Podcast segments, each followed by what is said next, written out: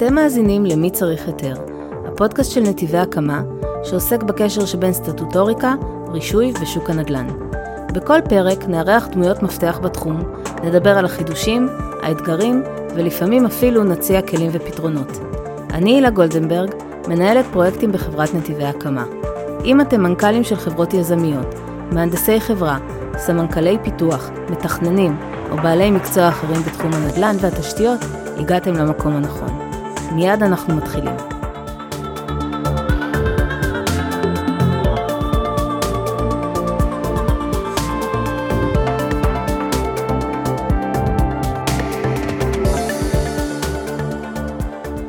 אני שמחה לארח היום את טלי קדמי, מנהלת תחום ייצוג ומעורבות ציבור בארגון חיים וסביבה.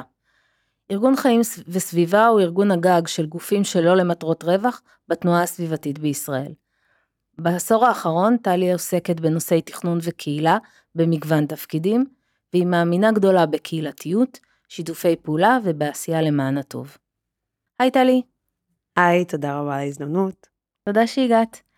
והיום אנחנו נדבר על שקיפות ונגישות של מידע, ואיך הם אה, מייצרים אה, ודאות ומאפשרים אה, מעורבות בתהליכי תכנון.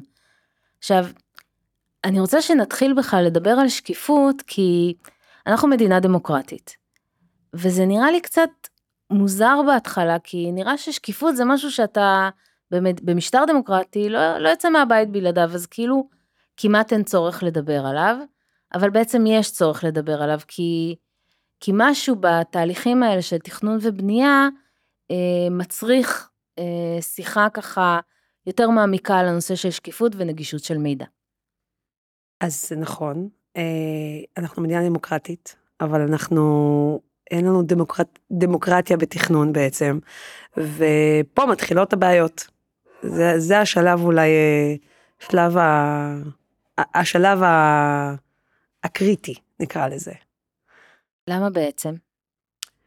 כי אנחנו בעצם מתכננים עבור אנשים, בסופו של דבר, והאנשים האלה או שהם לא יודעים שמתכננים עבורם, או שהם עוד לא קיימים, או שהם עוד לא קיימים באותו מרחב מתוכנן, ואי אפשר לשאול אותם, או שאפשר לשאול אותם, אבל לא עושים את זה. אז בעצם זה מה שארגון אה, חיים וסביבה עושה, ואני אשמח שנתחיל בזה שתספרי לנו אה, גם על הארגון וגם על מערכת ועדה פתוחה שפיתחתם. אוקיי, okay, אז אה, ארגון חיים וסביבה הוא למעשה הוא נקרא ארגון גג, אבל למעשה הוא ארגון תשתית. אה, הוא מאפשר לארגוני סביבה חברים בו, שזה בערך מעל 130 אה, ארגונים והתארגנויות, מאפשר להם תשתית במגוון תחומים. בין אם בנושאים ספציפיים כמו גיוס משאבים או לובינג, ובין אם ביצירת מנגנוני תמיכה ארוכי טווח כמו ייצוג, שזה בעצם התחום שלי שאני מתעסקת בו. אה, כשאני אומרת תחום ייצוג או מנגנון הייצוג, אני בעצם מדברת על כך שלארגוני הסביבה יש קול, של ממש בתוך דיונים של ועדות התכנון, המחוזיות, הארציות. אה, ובנוסף לזה גם בוועדות בין משרדיות למשל, במנהלת האקלים, בדירקטוריון פארק אריאל שרון, קרן שטחים פתוחים, ועוד הרבה מאוד גופים בעצם שהם גופי ממשל. אה, ומערכת, והמערכת, אתם פיתחתם את מערכת ועדה פתוחה. עכשיו, מערכת ועדה פתוחה, מה שמעניין בה, זה שכל הדברים האלה שדיברת עליהם, להרבה אנשים, נראה שהם נועדו בכלל לכל מיני יזמים, אנשים שככה מתעסקים ב, בנד, רק בנדל"ן או יוזמי נדל"ן, אבל בעצם היא נועדה לכל האזרחים. היא מערכת שמאפשרת לא רק שקיפות, אלא גם נגישות של מידע, אה, לאנשים כמוני, כמוך, אה, לשכנים שלנו, לדעת מה קורה בסביבה שלהם. אז איך המערכת בעצם עובדת ומה עמד לנגד עיניכם שפיתחתם אותה, ואיך היא בעצם מנגישה את המידע לציבור? אוקיי, okay, אז עולם הייצוג בעצם שבו אני מטפלת מקשר בין אה, זרוע, אה, אני מעין זרוע שמקשרת בין גופי ממשל לבין הארגונים. אבל בפועל אנחנו רצינו להבין איך אנחנו יכולים בארגון לערב יותר את הציבור. ואיך איך אנחנו יכולים לערב את הציבור בשלב הרבה יותר מוקדם של תוכנית, של חיים של תוכנית, אה, ולקחת חלק, גם כדי שהתכנון יהיה יעיל יותר ומדויק יותר, אה, וגם כדי למנוע מצבים של מאבקים ושל התנגדויות בסופו של דבר. אז ניסינו להבין איך אנחנו יכולים לפצח את הדבר הזה, כי הבנו שלהגיע לציבור זה משימה מורכבת עד כמעט בלתי אפשרית. וישבנו וחשבנו, והבנו שציבור בא לידי ביטוי, מגיע לידי ביטוי אה, אה, מיוצג לצורך העניין, אה, על ידי ארגונים קטנים, התארגנויות, אה, ועדי פעולה מקומיים, שבעצם מטפלים לו בנושא מסוים, ומשרתים או, או מייצגים את אותו אינטרס. אמרנו, אוקיי, דרך הארגונים אנחנו יכולים להגיע לאותו ציבור, או לפחות למסה מסוימת של ציבור. אה, ובשלב הבא, בעצם לקחנו את חוק הייצוג, אה, שעובד בשבילנו, בעצם ששם אותנו באותם מוסדות. אמרנו, יש לנו נציגים אה, במוסדות האלה, יש לנו ארגונים שהם חברים תחתינו, בואו נעשה את החיבור ביניהם, הנציגים האלה יושבים בארגונים. בעצם אנחנו מנסים לפצח את, ה, את המעורבות הזאת דרך המערכת. זו הסיבה שמערכת ועדה פתוחה קמה. בעצם להנגיש מידע תכנוני אה, באופן הכי פשוט שאפשר, לכל אדם, לכל מקום, באופן בלתי אמצעי, ממש בכף ידו. איך הוא עושה את זה, איך היא עושה את זה בעצם? אה, היא מאפשרת הרשמה לקבלת התראות אה, על אה, סדרי יום של ועדות אה, תכנון. עכשיו, אה, ועדה מחוזית מרכז, אה, דנה, אה, מכניס, יש סדר יום חדש של, אה, אה, לדיון של ועדה מחוזית מרכז. אני נרשמתי לקבל התראה מהמערכת, אני מקבלת ישר למייל, בכף ידי, את הדיון הקרוב, ואני יכולה לא רק לראות את הסעיפים שעליהם הולכים לדון, אני, הולכת, אני יכולה גם להגיש ממש את העמדה שלי בתוך המערכת עצמה, והיא יכולה להיות חשופה לכל. עכשיו, זה השלב הטריקי. אוקיי, העליתי את המידע על גבי המערכת, עכשיו הוא חשוף לא רק לעיני כל, הוא חשוף גם ובעיקר לנציג ארגוני הסביבה שיושב באותה ועדה. הוא מקבל עליה התראה לפני, הוא רואה את המידע שיש שם, ואז לפי שיקול דעתו הוא מחליט האם הוא מעלה את, ה, את הדעה או את המידע שהוא מקבל מתוך המערכת לדיון בוועדה עצמה. אני חושבת שגם כצעד משלים למה שאתם עושים, מינהל התכנון בעצם שינה את הפורמט של ההודעות לציבור. נכון. כלומר, שוב, המידע קיים, אבל צריך לעשות עוד איזה חצי צעד או כמה צעדים כדי שמידע יהפוך לידע. ומידע תכנוני הוא כתוב בז'רגון, כלומר, אתה יכול להיות, אם אתה משפטן או מישהו שמתעסק בתחום הזה הרבה שנים, נורא קל, נורא פשוט להבין, אתה יכול אה, להבין איך זה משפיע עליך באופן ישיר, באופן עקיף. הרבה פעמים פונים אלינו, אומרים לנו, הולכים לתכנן אה, תב"ע כזאת כזאת וכזאת באזור שלנו, איך זה הולך להשפיע עלינו, אנחנו יכולים לתת תשובה. אה, השכנים שלי, שהם לא מהתחום, פחות, ובאמת, הרבה פחות, הרבה פחות והם צריכים לעבור המון מכשולים כדי באמת אה, לגשר על הפערים האלה. ומה שמנהל התכנון עשה הוא שינה את הפורמט, שינה את השפה בעצם. השפה לא לגמרי השתנתה, לצערנו, זה באמת אה, משימה מאוד מאוד מורכבת, אבל uh, הוויזואליה, הדרך שבה מציגים את הדברים, הרבה יותר נגישה לאנשים, גם הרבה יותר מושכת, מושכת את העין, מושכת להתקרב, והופכת את זה גם יותר זמין, כי אפשר בעצם אה, אה, אה, באמצעות אה, קוד אה, להיכנס אה, לאותה תוכנית באתר של מנהל התכנון, וזה נהיה יותר קל. עדיין יש פערים מאוד מאוד גדולים שצריך לגשר עליהם. ללא ספק, הדרך היא מאוד מאוד ארוכה, ואני חושבת שגם שכל עוד טבעות הם אה, מסמכים משפטיים שכתובים בשפה משפטית, יהיה מאוד קשה אה, ל...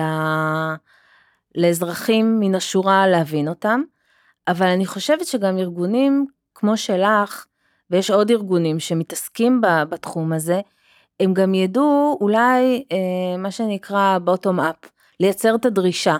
כלומר שאזרחים פתאום יבינו, רגע, רגע, יש פה משהו שאני חייב להבין. ואז אם הדרישה תבוא מלמטה, אז יעשו עוד ועוד צעדים כדי באמת לגשר על הפער הזה בין האזרח, שתכנון ובנייה נוגע לו בדיוק כמו כל אייטם אחר בחדשות שכולם מפתחים אליו אובססיה, והוא יבוא ויגיד, רגע, אני רוצה להבין מה קורה פה. אז בעצם ארגוני המגזר השלישי יכולים לעשות משהו שמוסדות אה, ממשלתיים לא יכולים לעשות, כי הם כבולים לכל מיני חוקים והחלטות, ואנחנו, יש לנו הרבה יותר חופש, וזו הסיבה שבאמת לקחנו את ועדה פתוחה אה, אה, למקום כזה שבו אנחנו משתפים. יכול, אנחנו יכולים גם בקליק לתת את, ה, את המידע הזה באמת למוסדות התכנון. אתם יכולים לבוא, להיכנס, לראות. אפשר לקחת את זה גם צעד אחד קדימה, אפשר לקחת את זה גם הרבה מאוד צעדים קדימה. אבל זה היופי בחברה אזרחית, שהיא מסוגלת לעשות דברים שהממסד עדיין לא יכול לעשות. נכון, אני חושבת שגם בשנים האחרונות אנחנו רואים שהרבה פעמים דווקא יוזמות קהילתיות שמתחילות נורא בקטן, מייצרות אימפקט מאוד מאוד רציני וגדול. בשיחה שדיברנו ככה לפני השידור, דיברנו על הנושא של, של פלמחים, של החוף, שהתחיל מיוזמה של בחורה אחת, ואחרי זה עוד אנשים שהצליחה לגייס למטרה הזאתי, ועשה משהו מהפכני, כי הוא בעצם ביטל טבעות שכבר אושרו. ולא סתם, זה כבר קרה בשטח, זאת אומרת, הרבה הרבה אחרי השלב של ההתנגדויות, השלב שהוא כאילו השיתוף ציבור, כן? כן. שזה התנגדויות, שגם על זה אפשר לדבר. אבל זה, זה ממש, אה, אנחנו לא רוצים להגיע לשם. נכון. זה בדיוק העניין. אני חושבת שגם לקרוא לזה התנגדויות, זה קצת... אה, מרתיע. זה, זה מרתיע וזה מייצר, אה, זה מייצר סיטואציה לא נעימה. כי כבר שמים אותך בעמדה של הנודניק. של אבל אתה לא נודניק. של המתנגד, ומה זה מתנגד? זה אתה לא יודע לתכנן. זה בעצם מה שההתנגדות אומרת, אני יודע יותר טוב. נכון. כל מי שישב מסביב לשולחן ודן במשך כל כך הרבה חודשים, שנים, בעצם לא יודע. ואני עכשיו מתנגד, אני לא רוצה, אני, אני לא חושבת שאף אחד רוצה באמת לבוא ולהגיד, סליחה, העוגה שהכנת לא טובה, עכשיו תחזור למטבח, תכין עכשיו מהמתכון שלי עוגה חדשה. אף אחד לא רוצה לשמוע את זה. נכון. אם היו משתפים את האנשים לאורך הדרך, בתהליך התכנון, בשלבים מסוימים, אז זה היה הרבה יותר פשוט. אז אולי העוגה, במקום אגוזים, נשים שקדים, או במקום אה, סוכר, נשים תחליף, את יודעת, במקום אינגליש קייק נעשה עוגה אה, אה, עגולה, אבל זאת אומרת, כן לתת לזה את הטאץ' שיתאים באמת לציבור עצמו ולמי שהולך אה, לחיות. ב... יותר מזה, גם התהליך של ההתנגדות עצמו, הוא תהליך חצי מקצועי, כלומר, תמיד תמיד תמיד הוא מלווה על ידי עורכי דין, שזה לא משאב ש... שוב, אני חוזרת לשכנים שלי, יכולים לגייס, והדבר השני, הוא צריך להיות על בסיס תכנוני. עכשיו, בואי, השכנים שלי הם אחת מורה, אחת עורכת דין, יש אה, גם רופא ושוטר בבניין, אין להם שום יכולת לטעון טיעון תכנוני, אבל הם כולם אנשים, אה, את יודעת, שיודעים מה טוב להם. ובאמת, אני חושבת שמה שכיום חסר בשיטה של לפחות חלקית של שיתוף ציבור, כי אני יודעת שיש ועדות שכן מקיימות פורומים של שיתוף ציבור שהם יותר מונחים ומותווים, זה באמת העניין הזה שהמפלט היחידי שיש לך זה התנגדות, ולהתנגדות יש חוקים. נכון, זה גם, גם השפה, דיברנו על זה, זה, זה באמת עולם שעכשיו אני רוצה כבר, אני רוצה להתנגד, אני רוצה להבין מה מתכננים לי, אני, זה בערך האתגר המרכזי שגם אנחנו בתוך ועדה פתוחה נתקלנו בו. זאת אומרת, איך עכשיו, אני מנגישה, אני מנגישה, מנגישה עכשיו את, ה, את סדרי היום, את האפשרות ל, ל, להכניס אינפוט, אבל השפה נשארת אותה שפה. זה אחד האתגרים המרכזיים שלנו. אז אנחנו גם את זה אנחנו לוקחים ואנחנו מנסים לפצח. למשל, אה, סטטוס של תוכנית, פרסום ברשומות. מה זה אומר לבן אדם מן השורה? מה זה, מה זה פרסום ברשומות? איפה זה מפורסם? מה זה הרשומות? מה זה הופקד להתנגדות? איפה זה הופקד? זה, צריך לשלם על זה כסף? מה זה אומר בכלל? אז אנחנו, למשל אנחנו אה, חשבנו להציע מין ציר אה, לאורך חיי תוכנית, מההתחלה ועד הסוף, ולהציג את זה בעצם בתוך המערכת.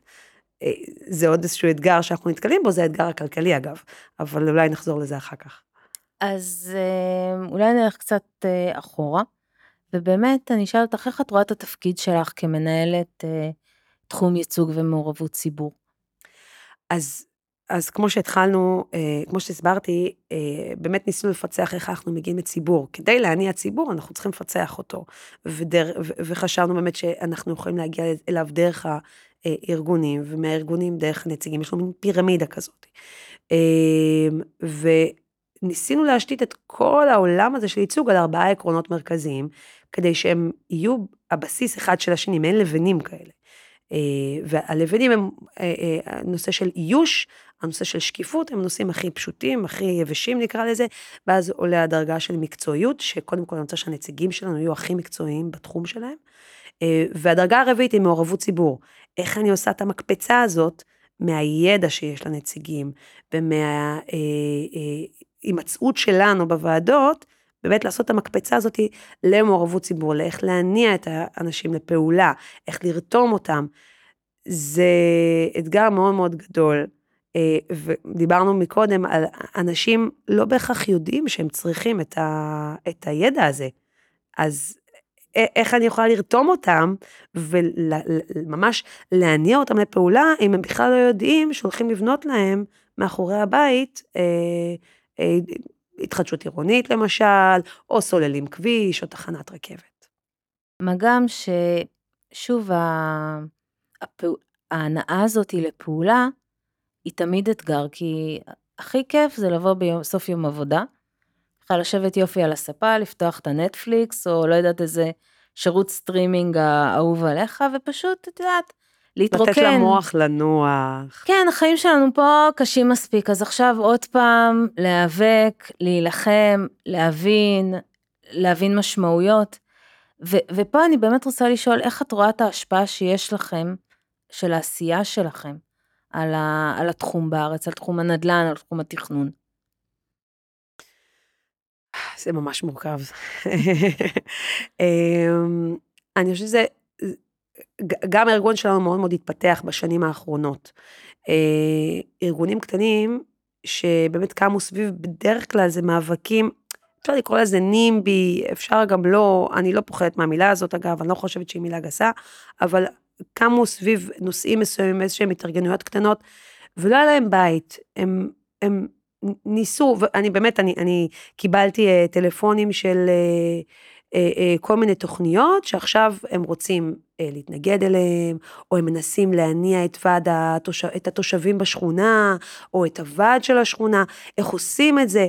וחיים בסביבה בעצם נותן את, אותם, את אותה מעטפת, גם אם אני לא יכולה לתת להם אה, אה, בהכרח את התמיכה הזאת, אה, ללכת יד ביד, צעד צעד, אני כן אתן להם את המעטפת, אני כן אשלח אותם לנציגים שלנו, אנחנו כן נסייע להם, ואני חושבת שזה עשה מקפצה מאוד מאוד רצינית בהתארגנויות שיש היום, כשיש איזשהו מאבק, אנשים מרגישים שיש מישהו שיכול לתת להם גב.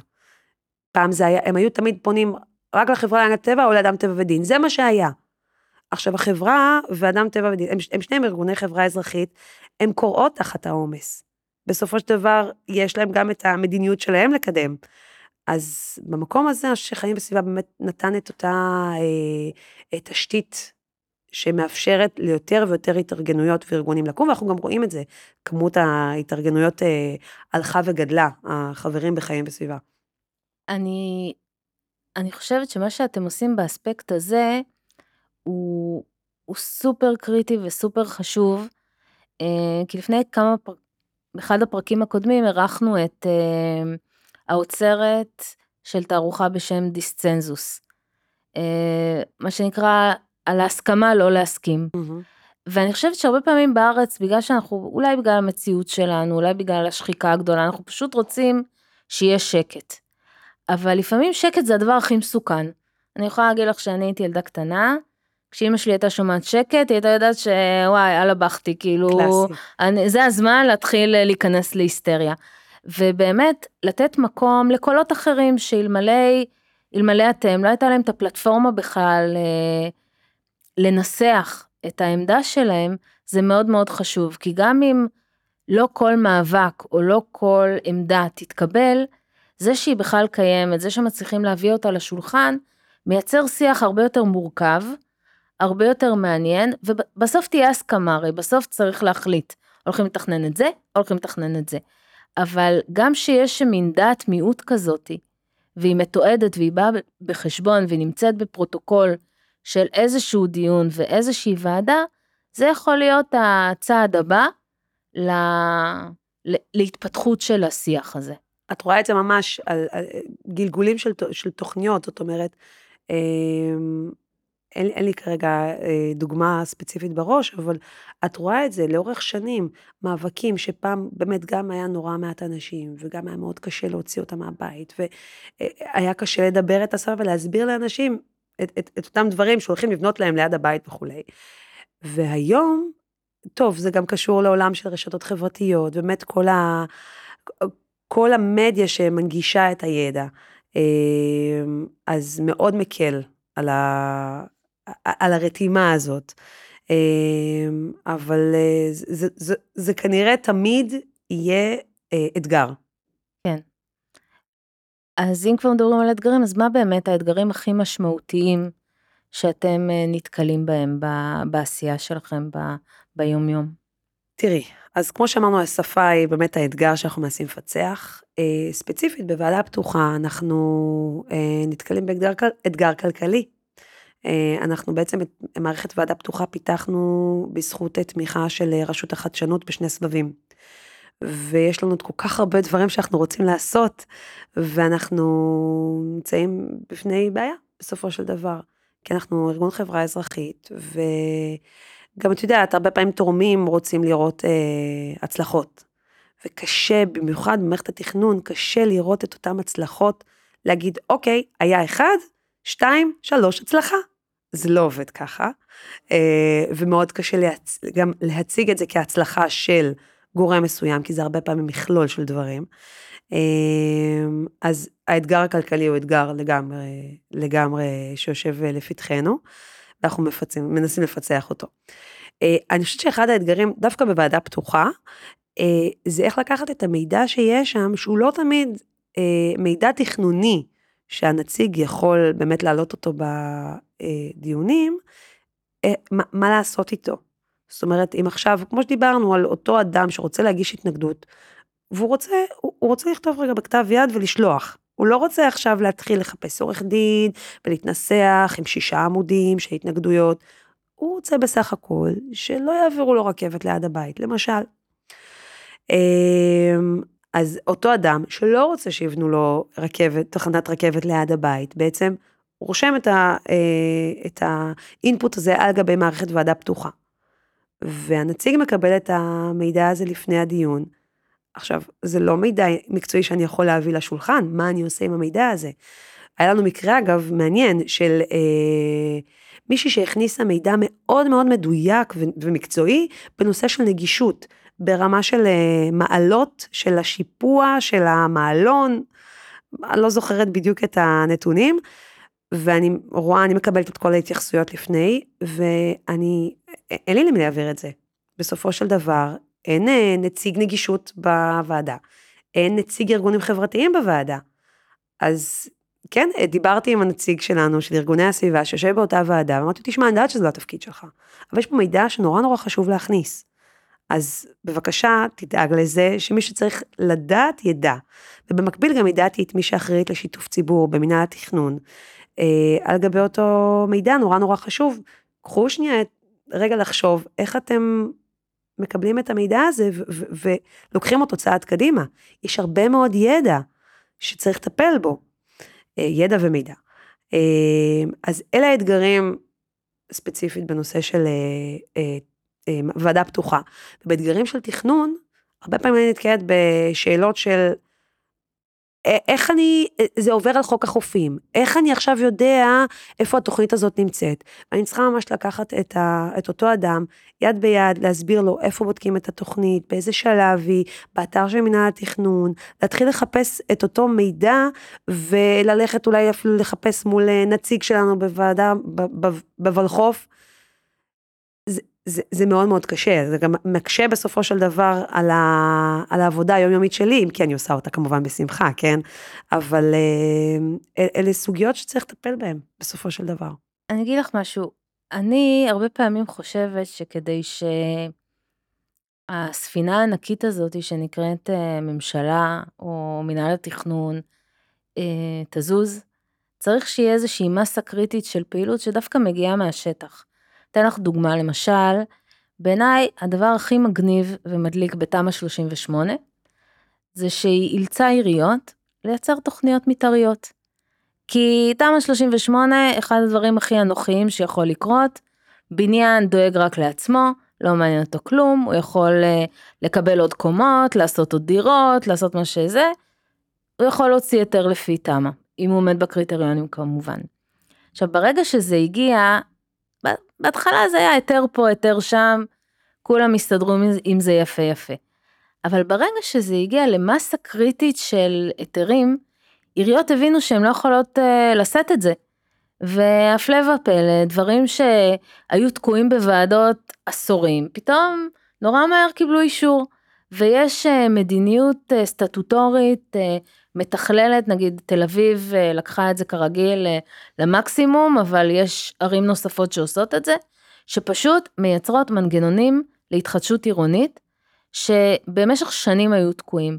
אני חושבת שבנושא הזה של שקיפות ונגישות מידע, יקרה אותו דבר. כלומר, ברגע שתהיה מסה קריטית של צרכים ושל טכניקות ושל אה, אינפורמציה שמגיעה מכל מיני כיוונים, אז למדינה לא תהיה ברירה, והיא תצטרך באמת לייצר מנגנון בריא, שקוף, אה, מסודר, שמטפל בדברים האלה בלי לקרוא לזה מאבק או התנגדות, אלא באמת מה שזה, שיתוף. או שיח משותף. אינשאללה, מה אני אגיד לך, באמת, זה, זה, האתגר הוא זה להגיע למסה הקריטית, כן, אגב. בסדר, אבל את יודעת, אה, אה, הערה אחת, את יודעת, מסע של עשרת אלפים מתחיל בצעד אחד. נכון, וגם צריך לומר באמת אה, מילה על כל הנושא של שיתוף ציבור בכלל, לא רק בתכנון, אלא בכלל, אה, בחמש שנים האחרונות, במשרד ראש הממשלה, ואני לא נכנסה כאן כרגע פוליטיקה, אבל במשרד ראש הממשלה אה, הבינו את הנושא, ויש מישהי שמנהלת את התחום, אה, והכניסו תקנים לכך במשרדי ממשלה נוספים, לא רק במנהל התכנון, במשרד הבריאות, במשרד החינוך. יש ניצנים של הבנה שצריך לשמוע את הציבור. זה עוד רחוק, זה עוד ייקח זמן, אבל הניצנים האלה הם חשובים מאוד. ובאמת, אני חושבת שלחברה האזרחית יש אה, חלק מאוד מאוד אה, חשוב באותה מסה קריטית שאת מדברת. יש לי שאלה אולי קצת ביקורתית, אבל את חושבת אולי שלפעמים, יותר מאשר שהציבור רוצה להשתתף, המנגנונים רוצים שיהיה שיתוף? כלומר, את לא מרגישה הרבה פעמים שהציבור אומר, וואלה, לא, לא מבין בזה, לא, לא יודע. לא, לא, לא אכפת לי. תביא את הנט, איפה, יש סדרה. קודם כל, זה, זה שאלה, זה, זה מין ביצה ותרנגולת כזה, כי אם זה לא שפה מעניינת, או שפה נגישה, זה לא מעניין אותי, אם זה לא מעניין אותי, אני לא רוצה לבוא בכלל. אני גם לקחתי חלק, ב, ב, בעיר הקודם שגרתי בה, אני לקחתי חלק ב, בתוכנית מתאר שלה, אה, בדיונים. ובאמת זה התחיל ככה באיזה אירוע שיתוף ציבור עם 200 ומשהו איש, ואז התחילו הצעקות והתלונות, ולא מטפלים בפחים, והדברים הכי קטנים האלה. אבל זה נגמר בסופו של דבר בשולחנות עגולים של מי שבאמת, באמת רוצה לבוא ולקחת חלק, אז הוא נשאר לאורך זמן. אמ, וצריך גם לדעת לעשות את זה נכון.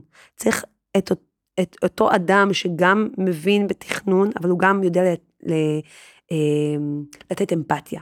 ולקרוא בין השורות, ולמצוא איפה כן אני יכול לקבל את האינפוט הזה. צריך לעשות את זה בצורה יש המון המון אה, אה, חברות שעושות שיתוף ציבור, אה, אבל זה כנראה עדיין לא מפוצח כמו שצריך. אה, וזה עוד אתגר של הממסד בכלל, כן? אה, זה איזשהו אתגר גם לנקות את רעשי הרקע, של מי שכן בא זה, שהוא לא יהיה אותו הטרחן. ו- וזה שנשאר לשמור, לשמור על הילדים ולראות נטפליקס, אותו אני רוצה. אז אבל זה אתגר, איך אנחנו מביאים אותם, איך אנחנו מגיעים אליהם. מצד שני, אנחנו רוצים לשמוע את כולם, גם את הטרחנים. אנחנו רוצים לשמוע את האוכלוסיות הפחות חזקות, אנחנו רוצים לשמוע מה מפריע להם. ולאט לאט לעשות את הניקוי רעשים ובאמת לצאת עם התובנות החשובות. עוד דבר שהוא מאוד מאוד אה, קשוח נקרא לזה בשיתוף ציבור זה גם הם השמיעו את דעתם אבל לא קיבלו אותה. איך אני מייצרת את ה... איך אני מרככת את זה בשלב הזה, ששמענו, הבנו שזה חשוב לך, אבל היית בדעת מיעוט, ולא לקחתי את זה בחשבון בתוכנית. אז שיתוף ציבור זה עולם מאוד מאוד גדול ומאוד רחב של, אה, של נושאים, נקרא לזה, ואיך הם מטופלים. אה, אבל זה באמת, אה, יש מי שמתעסק בזה וזה התפקיד שלו, אז אני משאירה את זה לאחרים. אנחנו ככה לקראת סיום, והייתי רוצה לשאול אותך, איך בעצם יזמים יכולים לעזור לכם? כלומר שיש תוכנית שהיא לא ביוזמה ציבורית. יש טבעות היום שהן טבעות יזמיות. מה לדעתך יזמים יכולים לעשות כדי, אה, כדי לקדם את הנושא הזה של שקיפות מידע, של אה, הנגשה של מידע, אה, כי זה בסוף כולם ייהנו מזה. חד משמעית. חד משמעית. אני חושבת שהיזמים צריכים להבין שלשטח יש ערך. ועוד פעם, צריך לדעת איך לעשות את זה, אבל לא, לא, לא, לא להירתע מזה. לא להירתע מה, מהציבור. יש דרך, אפשר לעשות את זה גם באמצעות ה-AI, יש, יש הרבה דרכים, אבל uh, הציבור מחזיק במידע ובידע, ועם השיתוף שלו, גם בשלב, גם יותר ברמות של ידוע, אוקיי? זה כבר התחלה. זה, זה, זה עושה המון, זה מרכך המון, זה, זה, זה מוריד התנגדויות בהמשך הדרך, ובסופו של דבר זה משחרר את החסמים. זה מייעל את הדרך, את התהליך, והוא מקצר אותו. חד וחלק, אין... אין חד משמעית. כלומר, אני תמיד אומרת, קצת בצחוק, שפרויקט מתואם זה פרויקט מקודם, ואני באמת חושבת שברגע שמגיעים לשולחן, כשהציבור, את יודעת, אנחנו מדברים על הציבור, זה מדובר על אנשים, ושאתה לא רואה בהם איזושהי טרדה, אלא שותפים לדרך, יותר קל לגייס אותם גם לאג'נדות שלך. כי אני באמת חושבת שיוזמות ויוזמות פרטיות הן מאוד חשובות, אחרת לא יבנו שום דבר. כלומר, זה לא... יזמים אה, בונים את הבתים שאנחנו גרים בהם, את המתחמים שאנחנו מבלים בהם, לומדים בהם, אה, עובדים בהם, הם קריטיים. ובאמת, אם רוצים לעשות את זה כמה שיותר קצר וכמה שיותר יעיל, כדאי לגייס את כל מי ששותף לתהליך הזה, כולל הציבור, אה, שהוא יהיה מגויס לאג'נדה. אני חושבת שזה, כשמסתכלים על ציבור אגב, צריך להסתכל על, על, על כל הגבהים, ואני לא מדברת בגובה, זאת אומרת, כן. זה יכול להיות באמת גם הילדים לצורך העניין, שיש גם אה, עולם שלם של תכנון אה, למען ילדים, אבל, אה, אבל באמת להביא את מגוון בעלי העניין שנמצאים, ש, שרלוונטיים לאותה תוכנית, ולשמוע אותם. כבר הלשמוע עושה טוב. ואם גם התחשבת, ואם גם הבנת איפה הנקודות הקריטיות שאני יכול לטפל בהם, או לעקוף אותם, ככה שהם לא יפגעו בהם, אז עשית 80 אחוז. לגמרי. תודה רבה, טלי, היה תענוג. תודה רבה, הילה. תודה שהייתם איתנו בעוד פרק של מי צריך היתר. מקווים שנהניתם, ונשמח אם תעקבו אחרינו ותדרגו אותנו בפלטפורמות בהם אתם מאזינים לפודקאסט. אם יש לכם שאלות, או שתרצו שנדבר על נושא כלשהו, נשמח אם תפנו אלינו דרך האתר של נתיבי הקמה. נתראה בפרק הבא.